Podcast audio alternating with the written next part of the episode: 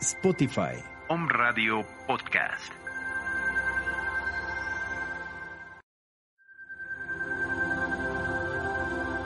Om Radio Puebla. Contacto 2222 494602. WhatsApp 2222 066120.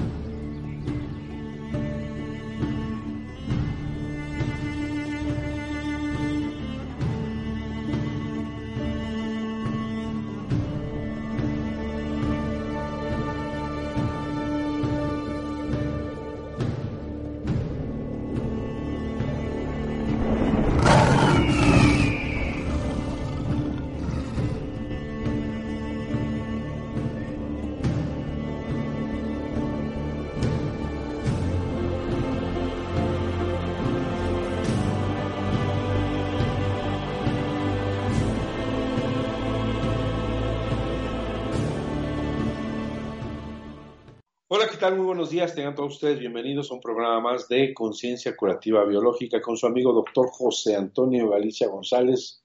Saben que es un verdadero gusto eh, este día miércoles porque llegamos a cada uno de sus domicilios, a cada uno de sus celulares y nos permite definitivamente estar cerca de ustedes.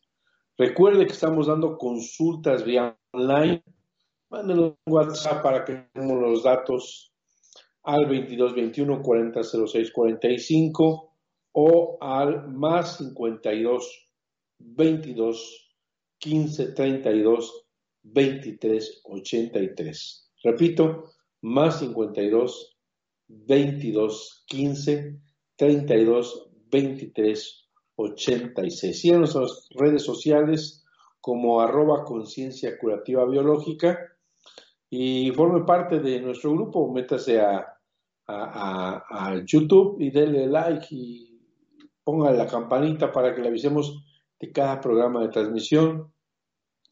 Recuerde que estamos dando consultas sobre las cinco leyes biológicas de mi maestro, el doctor Ricker Herhammer, el cual permite entender o permite comprender el origen de cada una de las enfermedades y definitivamente permite un abordaje mucho menos, eh, con mucho menos pánico, con eh, menos agresivo, menos eh, fuerte, menos intenso. Entonces podamos, sin lugar a dudas, que podamos tener un camino, una respuesta a nuestro proceso de enfermedad.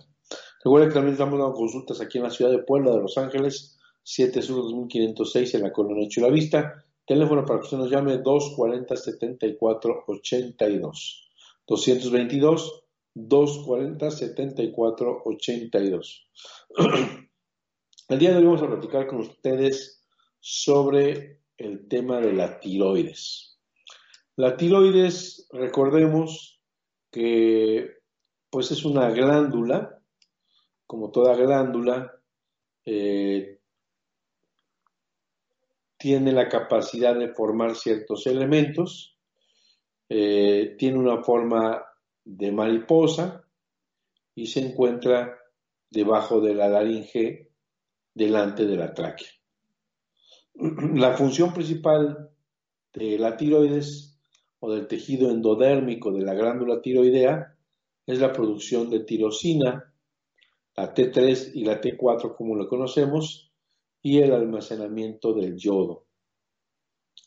La glándula tiroides segrega también eh, la hormona de la calcitonina que reduce los niveles de calcio. La calcitonina es la complementaria de la paratormona de la glándula tiroides que permite la elevación o el metabolismo del calcio. Desde el punto de vista ontogenético, la glándula tiroides y la paratiroides son de origen endodérmico y van a liberar hormonas hacia el interior del organismo. Eh, finalmente, anteriormente lo hacían hacia el intestino ahora lo hacen directamente a la sangre. Estamos hablando en el periodo embrionario, pero ahora ya la persona ah, eh, después del periodo embrionario lo va a vaciar el, proceso de, formación hormonal hacia la, hacia la sangre. Vemos también que los conductos tiroideos son de origen ectodérmico, regido por la corteza del cerebro. Van a liberar también al principio tirosina del intestino. Eh, no podemos imaginar estos conductos tiroideos como vías, como las vías biliares, pues, que transportan de la bilis al hígado hasta el intestino. Pero el doctor Hammer descubrió que estos reaccionan en caso de conflicto de sentirse impotente. Entonces, hay dos conflictos muy importantes en la glándula tiroides. Recordemos que el tejido glandular las células de tipo adeno que están estructuradas en la glándula tiroides, este, de formación endodérmica y regido por el tronco del cerebro, este tejido base y, y estructurado endodérmico va a tener un conflicto biológico relacionado con un concepto de presa o bocado. Este conflicto biológico tiene que ver con un concepto que el doctor Hammer mencionaba, es no ser lo suficientemente rápido para alcanzar un objetivo. Eh, vamos a ver en el transcurso de, del programa cómo la tiroides se ve afectada en cuanto al concepto de salud o enfermedad. Y tenemos la glándula paratiroides, que también tiene que ver con un conflicto de presa en relación a la actividad muscular. Y vamos a tener también los llamados conductos excretores o conductos tiroideos, que ahí están relacionados con un conflicto de sentirse o sentir impotencia, tanto de manera eh, literal como en forma eh, simbólica esa impotencia. Cuando tenemos un aumento del tamaño de la tiroides, vamos a ver ahí que si alguien hace una biopsia, vamos a tener células multiplicándose desde la parte glandular y vamos a ver un tumor, un quiste o un tumor de la glándula tiroides. Como son células de tipo adeno, vamos a encontrar que ahí se encuentra el llamado adenocarcinoma o el adenoma o el adenoma tóxico. Recordemos que tiene que ver con un conflicto de presa. El óvulo derecho tiene que ver con un conflicto de no obtener algo bueno porque se es muy lento, es decir, no se es lo suficientemente rápido para alcanzar un objetivo. El óvulo izquierdo tiene que ver con no poder deshacerse de algo porque se es muy lento. Por lo tanto, tenemos que ver con un conflicto de no ser lo suficientemente ágil o rápidos, estar bajo presión para ser un tanto cuanto más activo, más rápido. Eh, el tejido, recordemos que es la glándula tiroides, endodérmica, ah, actúan con la tiroides las micobacterias, los hongos y las bacterias. En el conflicto activo, en la fase activa del conflicto, vamos a tener un aumento funcional, es decir, va a mejorar la, función de la tiroides. Y si hay un crecimiento celular, ¿sí? porque el endodermo, el doctor Hamel enseñaba que el endodermo en la fase simpaticotónica o en la fase activa del conflicto aumenta las células. Por lo tanto, al aumentar las células, vamos a tener un crecimiento que puede ser un adenoma compacto en forma de coliflor con una calidad muy, una, una cualidad muy especial. Va a tener calidad secretora. Ahí vamos a encontrar el denominado bocio. Va a haber aumento de la producción de tirosina, desde luego. Va a haber aumento de los valores de 3 y de 4, sí en la sangre. Va a haber aceleración del metabolismo, ansiedad, posible nudo en la garganta, dificultad para respirar, sin tos o ronquera, con expresión, eh, con expansión o crecimiento de la zona. De manera que el hipertiroidismo es el resultado de una hiperactividad tiroidea que origina un exceso de hormonas tiroideas que cuando esas hormonas se vierten a la sangre y son elevadas se llama tirotoxicosis desde la medicina convencional. La tirotoxicosis es el síndrome clínico que se presenta cuando los tejidos se exponen a concentraciones elevadas de hormonas tiroideas circulantes, tengan o no su origen en la glándula tiroides. Implica la aceleración de todos los procesos metabólicos. De esta manera podemos entender una forma de cómo la naturaleza se expresa ante una necesidad biológica. Por ejemplo, un león que no ha comido durante mucho tiempo y está que tiene que preservar la vida, entonces se enfrenta ante una cebra y la corretea y tiene que, alcanzar, tiene que ser lo suficientemente rápido para alcanzar ese objetivo, esa tajada. Por lo tanto, el conflicto biológico de presa bocado está en relación directa con la parte glandular endodérmica. Ya lo hemos comentado. Esto es muy importante porque podemos darnos cuenta cómo la tiroides se ve afectada.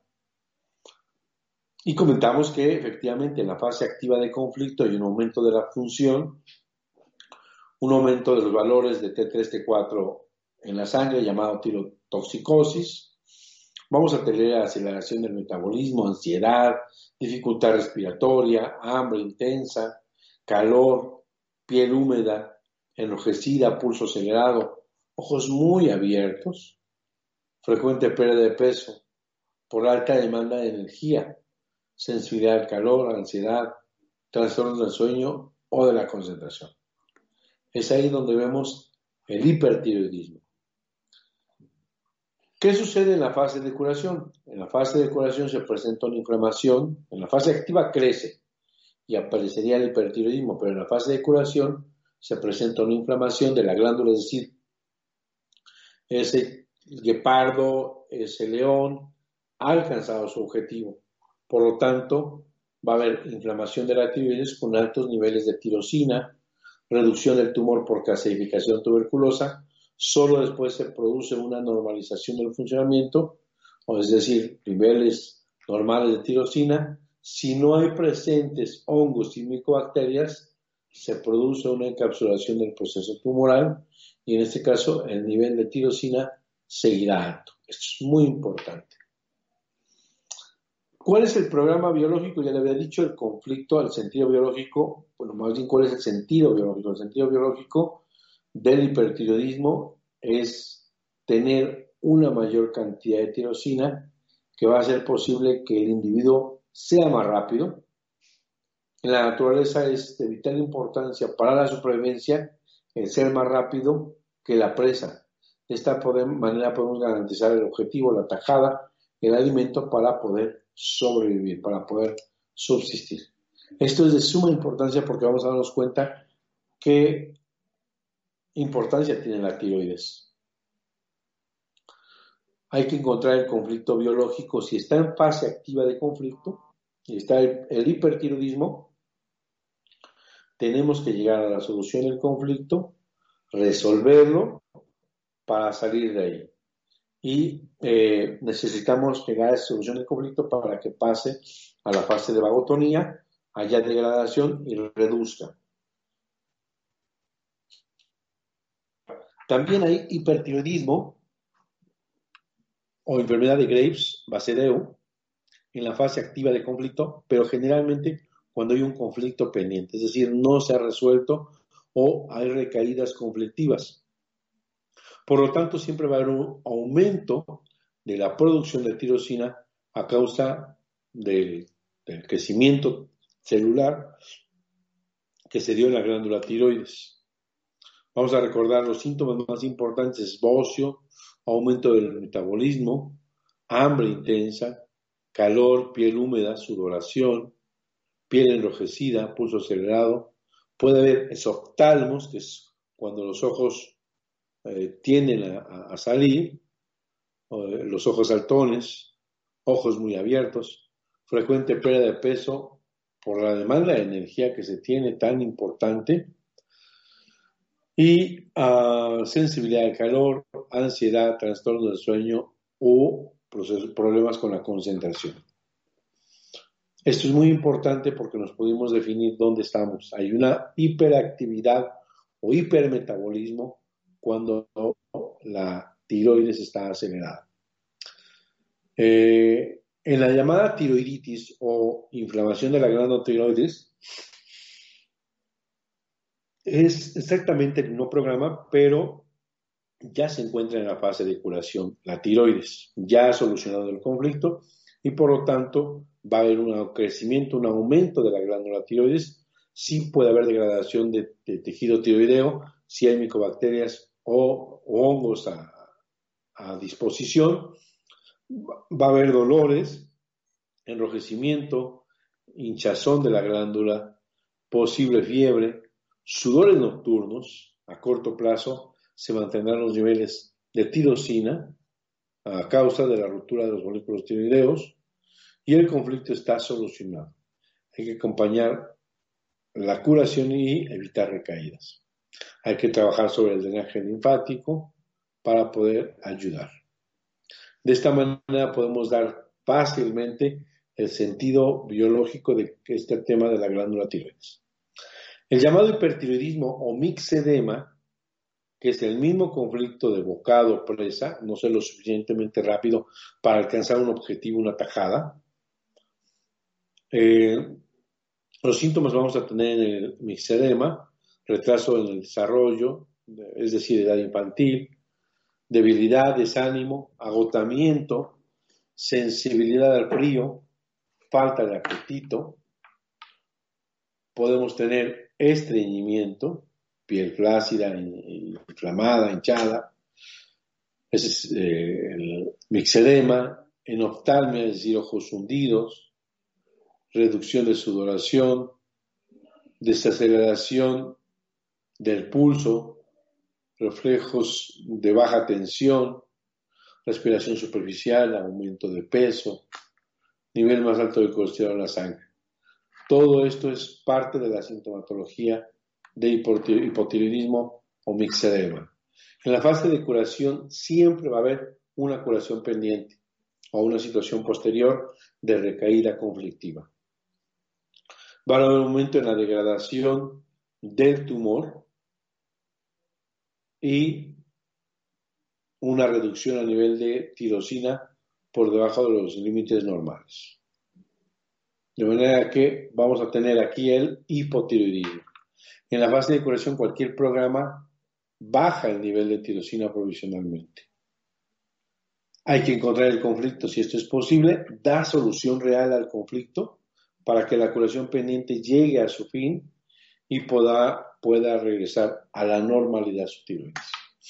Esa es su importancia porque podemos ya tomar en cuenta, inclusive que en la fase tanto de hipertiroidismo como en la fase de hipotiroidismo hay medicamentos homeopáticos para, eh, para poder abordar terapéuticamente el hipertiroidismo o el hipotiroidismo.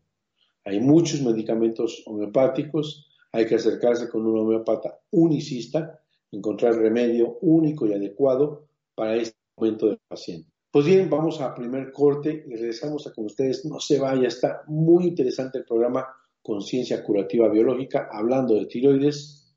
Regresamos con usted. No se vaya.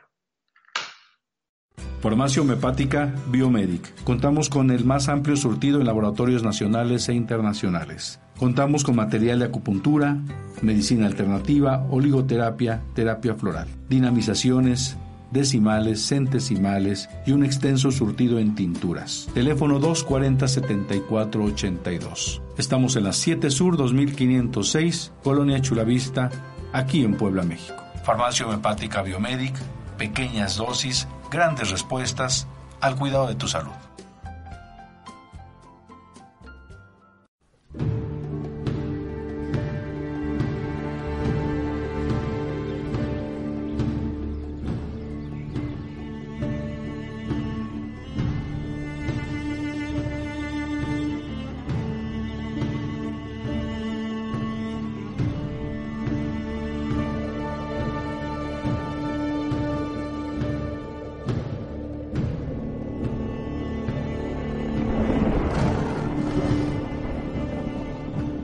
Hola, ¿qué tal? Soy tu amigo el doctor José Antonio Galicia González. Fui discípulo del eminente científico Dr. Ricker Herhammer, descubridor de las cinco leyes biológicas. En esta se explica el origen de la enfermedad, que se debe a través de conflictos biológicos y no psicológicos. Nos permite comprender que cada proceso de enfermedad es un evento de dos fases, siempre y cuando lleguemos a la solución del conflicto. También nos muestra cómo hay una correlación entre la psique, el cerebro y el órgano y que está en correlación a la ontogenia y a la filogenia, un proceso evolutivo o un mecanismo de supervivencia a lo que llamamos enfermedad. También nos enseña cómo los microorganismos que le hemos echado la culpa para enfermar son aliados, son obreros, son barrenderos, nos quita el pánico al contagio y a las enfermedades infectocontagiosas. También nos muestra el sentido biológico de cada una de estas enfermedades. Te vamos a llevar por un recorrido en el cual podemos aprender las diferentes enfermedades y cómo abordarlas sin pánico, sin miedo y permitirte curar aquellas enfermedades que te han diagnosticado como incurables. Recuerda, te invitamos a nuestro canal de YouTube Conciencia Curativa Biológica y cada semana estaremos subiendo un nuevo programa. Síguenos en nuestras redes sociales. Hasta la próxima. Un abrazo cálido.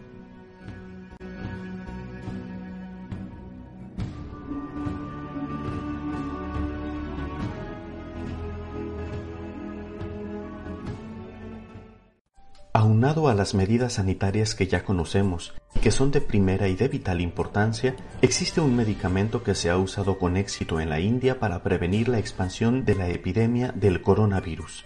El Ministerio de Salud en la India repartió masivamente un remedio homeopático que es de muy bajo costo y muy fácil de conseguir.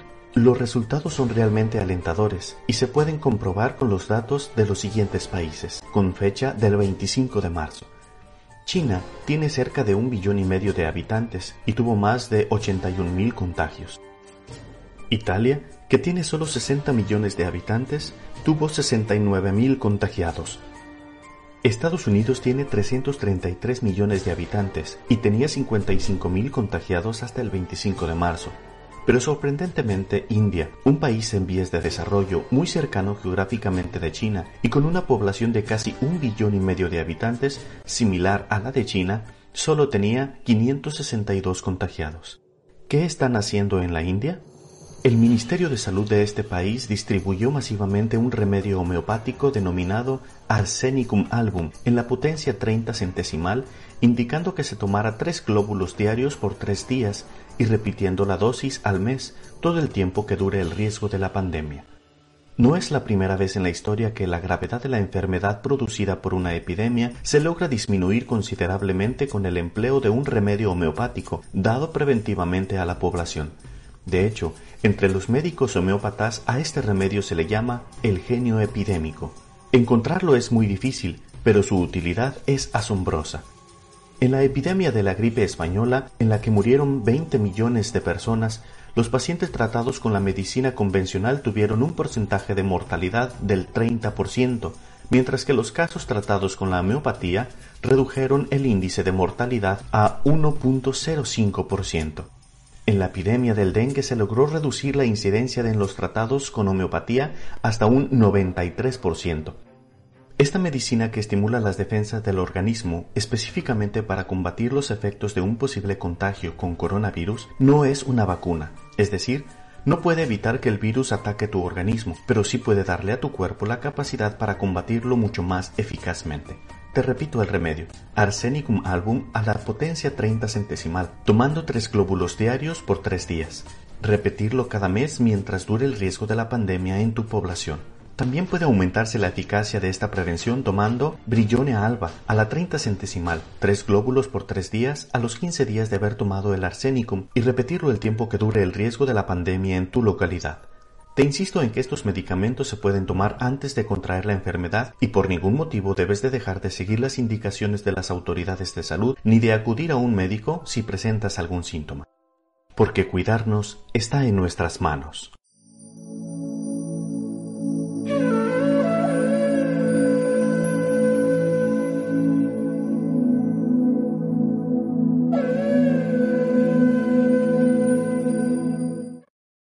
Muchas gracias por estar aquí con nosotros, aquí en su programa Conciencia Curativa Biológica, con su amigo doctor José Antonio Galicia González. Como siempre, es un verdadero gusto estar compartiendo pues este, esta entrevista, este video, este, con ustedes. Compártanos, mándelo a su comadre, mándelo a su compadre, para que podamos tener un poquito de información sobre lo que es la glándula tiroides, que mucha gente queja, que muchas personas sin saberlo. Vamos a dar un repasito así muy leve. La tiroides es una glándula llamada endocrina, localizada en la parte anterior del cuello, justo debajo de la tráquea y eh, por delante de esta. Va a constar de dos lóbulos simétricos en forma de mariposa, adosados a los lados de la tráquea y de la laringe, están unidos en sí por lo que llamamos el istmo. Pesa aproximadamente unos 20 gramos en el adulto sano y eh, adherido a la glándula tiroides vamos a tener cuatro pequeñas porciones, vamos a decirlo así, puntos, eh, la llamada paratiroides, dos en cada lóbulo, que son muy fundamentales para el metabolismo del calcio. La glándula tiroides tiene dos tipos principales de células, las células foliculares, que son las que producen hormonas tiroideas, T3 y T4, y además una proteína característica denominada tiroglobulina. Las células C, que producen la calcitonina, eh, y que van a estar eh, relacionadas con el metabolismo del calcio. Vamos a tener que el hipertiroidismo, la, bueno, la tiroides utiliza el yodo para elaborar determinadas hormonas que intervienen en el desarrollo y el metabolismo de nuestro cuerpo. ¿Qué va a hacer la tiroides? Va a controlar la frecuencia cardíaca, la temperatura y el peso corporal, los niveles de colesterol, el glucógeno y la glucosa. También tiene una relación directa con todo el metabolismo de las vitaminas, fundamentalmente para la memoria, es muy importante la tiroides, incluye también una acción muy especial sobre el peso corporal, el nivel energético, la cantidad de energía que tenemos para gastar, la fuerza muscular, la piel, el ritmo menstrual. Bueno, la tiroides es la orquesta que dirige muchas funciones de nuestro organismo. Nuestro organismo es incapaz de producir yodo. El yodo se encuentra en la naturaleza, en el agua, en el mar, en las algas marinas, en los peces, algunos alimentos vegetales. Como el rábano, por ejemplo. El rábano tiene gran cantidad de yodo. Las algas, el alga espirulina. La cantidad de yodo necesaria para el organismo es de 80 a 200 microgramos diarios, en la que normalmente se ingiere muchas veces en la dieta. La glándula tiroides participa en la producción de las hormonas tiroideas ya habíamos hablado, la tirosina y la triiodotironina. Estas hormonas regulan el metabolismo e influyen en el crecimiento y funcionalidad de nuestros sistemas en el organismo. El yodo es un componente esencial en la producción de hormonas. Para tener diagnóstico o para eh, sistemas de diagnóstico de gabinete para revisar la tiroide, podemos hacer ecografía, donde podemos saber encontrar nódulos, quistes, tumores. Este, podemos hacer una resonancia magnética mucho más específica para un proceso tumoral, para una alteración eh, arteriovenosa. La tomografía simple computarizada, la TAC simple de cráneo, la de cuello, que nos va a permitir ver también la tiroides. Este, si lo hacemos con medio de contraste, pues todo el sistema arteriovenoso, cómo la tiroides eh, irriga de alguna manera toda la glándula y vamos a tener si hay alguna lesión tumoral. Este, la tomografía por emisión de positrones, o PET, podemos ver el, hipermetabolismo de la glándula tiroides y desde la medicina convencional revisar si hay una actividad celular o un llamado cáncer. Curva de captación de yodo radioactivo, también tenemos el centellograma tiroideo o centellograma este, de la glándula tiroides. Vamos a tener, para que podamos comprender un poquito el concepto de tiroides, patologías de la función y vamos a tener el hipertiroidismo y el hipotiroidismo. Y vamos a tener enfermedades estructurales, donde tenemos el bocio o los nódulos tiroideos. Es muy importante saber qué hormonas valorar a nivel bioquímico en el tema de, las, de la tiroides. La hormona total de T4 son 8 microgramos por cada 100 mililitros y la T3 0.14 microgramos por cada 100 mililitros. La fracción libre de la T4 es 0.02 y la T3 0.3. La vida media sérica es de 7 días. La vida media sérica es de 0.75 días. La fracción procedente de la tiroides de la T4, 100%. La fracción procedente de la, de la T3 procedente de la tiroides solamente el 30%. La fracción hormonal intracelular, 20% de la T4 y de la T3 el 70%. La potencia metabólica de la T4 0.3 y de la T3 1. Y vamos a ver, para hacer un diagnóstico, es que la TSH esté abajo del 0.3 para que haya un hipertiroidismo y arriba la T4 de 12.5, la T3 arriba de 180, este, T4L arriba de 2.1 y TG positiva. Es muy importante saber a través de un perfil hormonal, un perfil tiroideo, cómo está nuestra, nuestro proceso glandular. Y de hipotiroidismo, la TSH debe estar arriba de 4.5 y abajo la T4 abajo de 4.5, la T3 abajo de 80, T4L o libre abajo de 0.7 y TG debe haber negativa. Por eso la ausencia de TG en la ausencia de AGT indica que no existe tejido tiroideo en el organismo. Entonces, vamos a imaginarnos una balanza. Cuando hay un exceso de producción de las hormonas tiroideas, el organismo va a estar acelerado cuando hay un déficit del, organismo, de la glándula tiroides, el organismo va a estar bajo en revoluciones, bajo en energía, bajo en el metabolismo, y entonces vamos a tener una balanza de hipertiroidismo, de hipotiroidismo. Esto es muy importante entender porque eh, nos hacen muchas preguntas en la consulta. El hipertiroidismo es el resultado de una hiperactividad tiroidea que se origina con un exceso de hormonas y que esas hormonas vertientes al torrente sanguíneo le vamos a llamar tirotoxicosis. Este es un síndrome clínico que se presenta cuando los tejidos se exponen a concentraciones elevadas de hormonas tiroideas circulantes, tengan o no su origen en la glándula tiroides.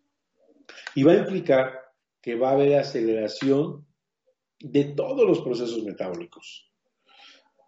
Vamos a tener dos clases de hipertiroidismo, el hipertiroidismo primario y el hipertiroidismo secundario.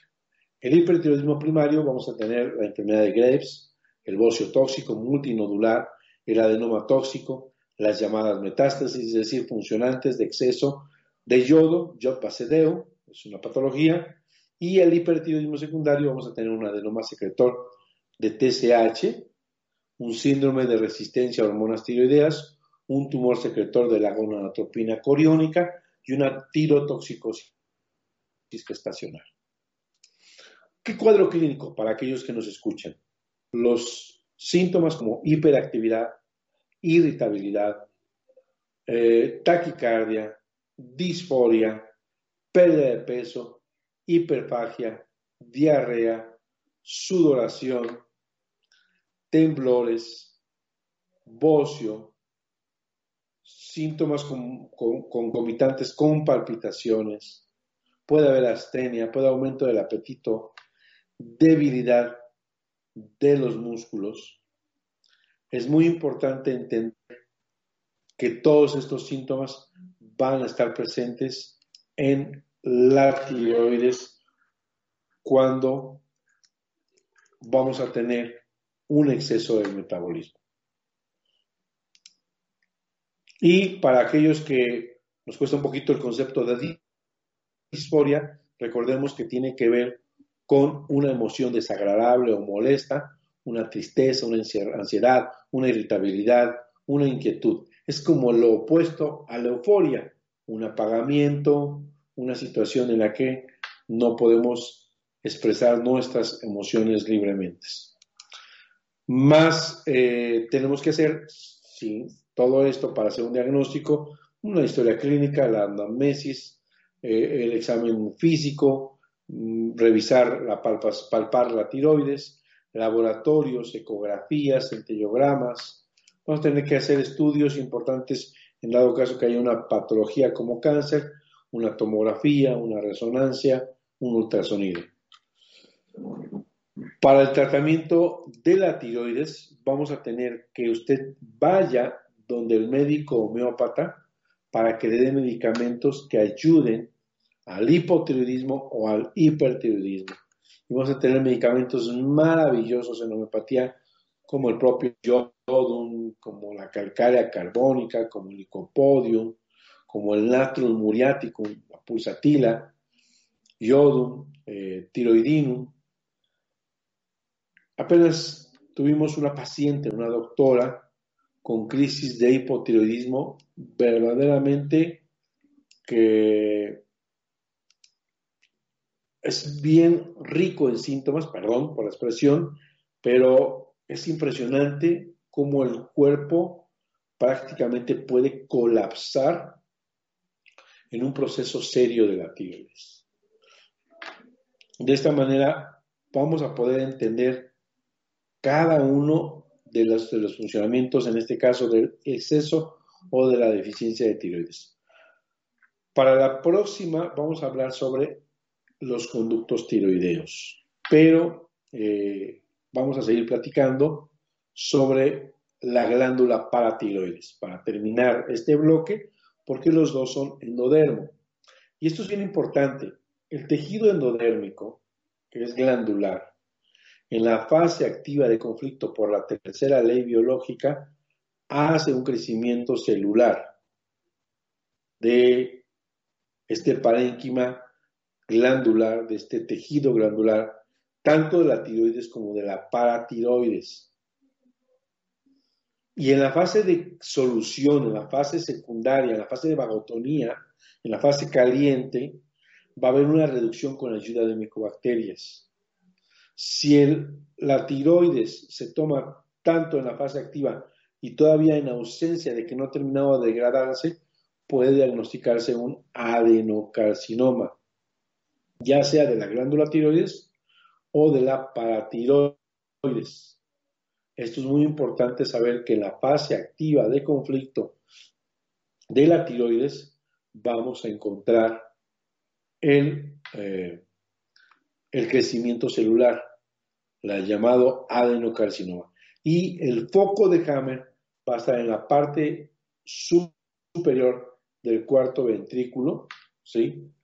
En esa zona vamos inmediatamente arriba del cuarto ventrículo, lateral o bilateral, vamos a tener el tronco del cerebro, eh, ahí la zona del foco de Hammer o de la relación de esa zona cerebral con la tiroides en la que encontró Hammer y en la que podemos ver focos de Hammer. Finalmente, vamos a ver que el conflicto biológico de la paratiroides tiene que ver con un conflicto de presa a causa de una debilidad muscular, de no poder obtener algo deseado, acuérdense que el lado derecho, y el lado izquierdo no poder deshacerse de algo no deseado por esa debilidad muscular. En otras palabras, no se obtiene porque se es débil, pasivo, indolente o perezoso. La glándula paratiroides, recordemos que es un tejido endodérmico regido por el tronco del cerebro y que en la primera fase, en la fase simpático-tónica, hace un crecimiento celular. Si le queremos poner nombre y apellido, bueno, es un adenocarcinoma de paratiroides o de tiroides, y eh, en realidad no importa lo que digan ni lo que hagan, necesita resolver el conflicto biológico para pasar a la segunda fase, la fase este, parasimpática o vagotónica, donde vamos a encontrar reducción celular, donde vamos a encontrar que ese quistecito ya no crezca, que ese tumor ya no crezca, y en ausencia de microorganismos, de bacterias, micobacterias, se va a encapsular, se va a fibrosar. En la fase activa de conflicto vamos a tener, obviamente, al crecer la paratiroides, un aumento funcional, un crecimiento de adenoma compacto en forma de colimbror con calidad secretora. Esta multiplicación de células van a producir más paratormonas. Ahí es donde vamos a encontrar el bocio, mayor secreción de paratormonas, hiperparatiroidismo, aumento del nivel de calcio en la sangre por degradación del calcio en los huesos. En caso de actividad de conflicto prolongado, se puede producir una descalcificación de los huesos. Esto es muy importante porque ahí podemos darnos cuenta qué es lo que está pasando. El sentido biológico de este programa es aumentar la actividad muscular por un elevado nivel de calcio para alcanzar ese objetivo, esa presa, esa tajada. En la fase de curación vamos a encontrar la normalización del funcionamiento, va a haber una degradación del tumor por calcificación tuberculosa y va a haber normalización a nivel de las parotormonas o bien encapsulamiento en caso de que no haya micobacterias, va a ser reducido o va a ser encapsulado, fibrosado y no va a tener mayor actividad. El nivel demasiado bajo de las parotormonas, es decir, el hipoparatiroidismo por curación pendiente o por una degradación excesiva caseificante de ese tumor.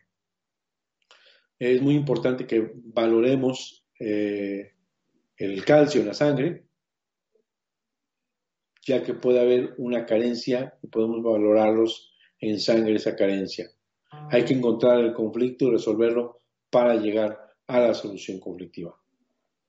De manera que es muy importante que entendamos que la glándula tiroides y la paratiroides son de origen endodérmico y en la fase activa de conflicto van a ser aumento celular y en la fase de curación vamos a tener decremento celular con ayuda de microorganismos. En ausencia de estos, vamos a tener que se encapsula, se fibrosa y deja de tener vascularidad, que es una de las características de un crecimiento tumoral. Y el conducto tiroideo solamente vamos a abordar que es ectodérmico, que hace lo contrario al endodermo y que su relé va a encontrarse en la parte frontal de la corteza del cerebro. Muy interesante. En la próxima vamos a hablar sobre el cáncer de tiroides de conducto tiroideo, no el adenocarcinoma que vimos en este programa, en esta, en esta cápsula informativa, sobre el adenocarcinoma de tiroides, sobre el adenoma o sobre el adenoma tóxico o adenoma autónomo. De esta manera podemos saber que está en la fase activa de conflicto y que debemos de buscar la solución de ese conflicto para que podamos ya regresar a la fase de vagotonía o la fase de colación. Es muy importante tener muy claro las cinco leyes, el evento impactante, que ya lo dijimos que es un conflicto de presa, un conflicto de no poder obtener algo por no ser lo suficientemente rápido, que es la tiroides, un conflicto de no ser lo suficientemente rápido para eh, deshacerse de algo, que es la tiroides, la parte izquierda de la tiroides, y en, la paratiroides el conflicto de presa es a causa de la, una debilidad muscular, no poder obtener algo deseado o no poder deshacerse de algo deseado, lado izquierdo. Es muy importante, la segunda ley es que hay dos procesos en cada enfermedad, una fase simpática en la que las células endodérmicas crecen y en la fase de vagotonía decrecen y una fase de curación, de decremento o de encapsulación o de fibrosis. La tercera ley explica este mecanismo, por qué el tejido endodérmico en la fase activa crece y en la fase de curación reduce o se encapsula. La cuarta ley explica que los microorganismos no son responsables de la enfermedad, que esta supuesta pandemia no es como nos han venido pintando la situación. Es muy importante que aclaremos cada uno de estos conceptos porque venimos arrastrando todas estas teorías de contagio desde Pasteur y todos sus seguidores y venimos repitiendo todos estos. Jamás estamos poniendo atención a los conflictos biológicos. Aquellos que, mm, que pudieran no entender un conflicto biológico a estos conflictos que tienen que ver con un impacto físico, mental, emocional en un momento determinado en esta persona. Y la quinta ley habla del sentido biológico.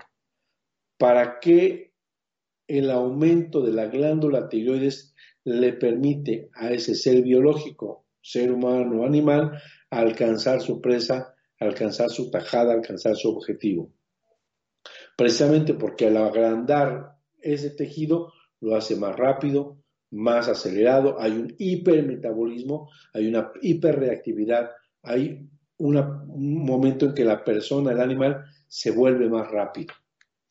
También con más fuerza o con más rapidez en, eso es en el anterior, en el, la tiroides y en la paratiroides, el aumento de la actividad muscular gracias a los altos niveles de calcio, vamos a poder alcanzar eso o vamos a deshacernos de aquello que no queremos. Bajo esta situación, vimos claramente cómo las tiroides y la paratiroides, siendo endodérmicas, tienen un camino muy bien trazado y tienen una función bien determinada a través de los miles de años de la evolución de la especie para preservarla tanto como sea posible nuestra vida.